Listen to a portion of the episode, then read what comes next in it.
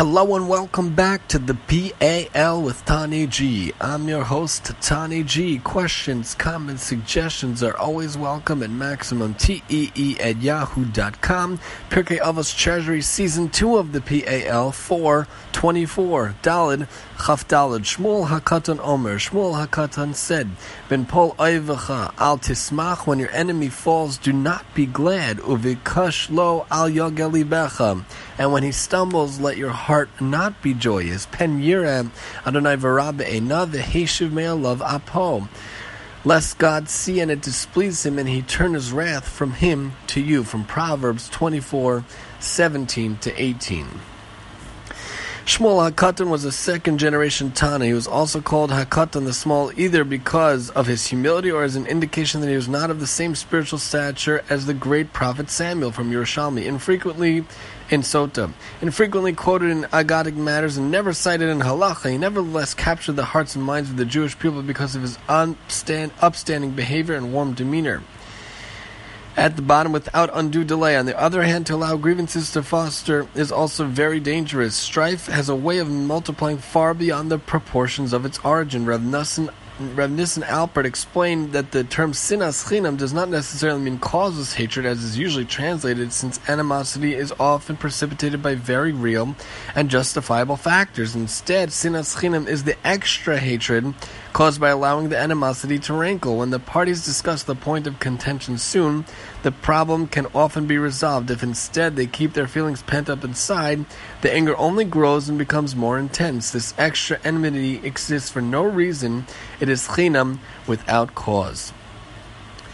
Let's move over to the other comments of the rest of the Mishnah, but first, actually, another story at the bottom. Self respect, this is true in all humiliating circumstances, not only in moments of moral weakness. When the Boyaner Rebbe, Rav Mordechai Shlomo Friedman, was hospitalized, he was visited by the Satmar Rebbe, who was accompanied by a, very, by a large entourage. The Gabbai, personal attendant of the Boyaner Rebbe, asked the Satmar Rebbe to wait in the hall until the patient was ready to receive him.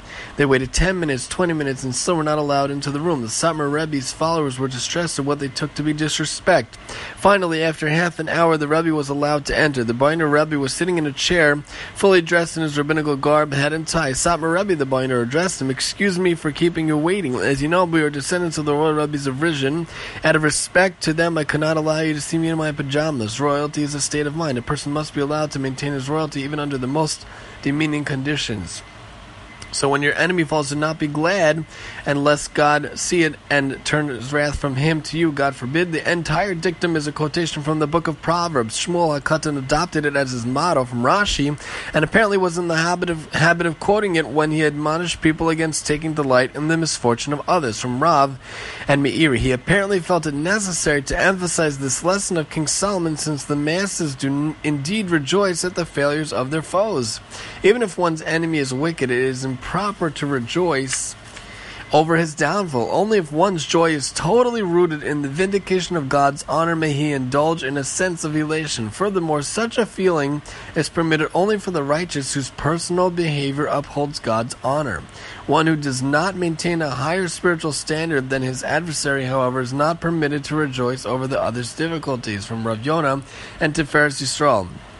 And a Chassid Yavitz offers a different and fascinating perspective. Since God rebukes and punishes only those whom he loves, one must conclude that God, in a certain sense, loves his enemy. Therefore, if one rejoices over his enemy's misfortune, quote unquote, God will take up the enemy's cause by taking revenge for the extra pain he suffers, redirecting it toward the one who rejoiced. So be careful when we see others falling and others having bad things happening to them.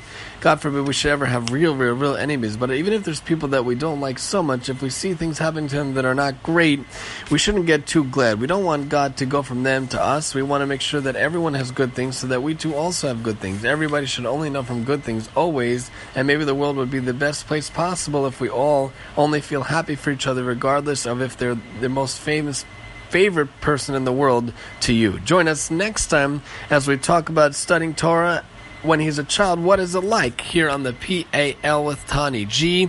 And I'm your host, Tani G.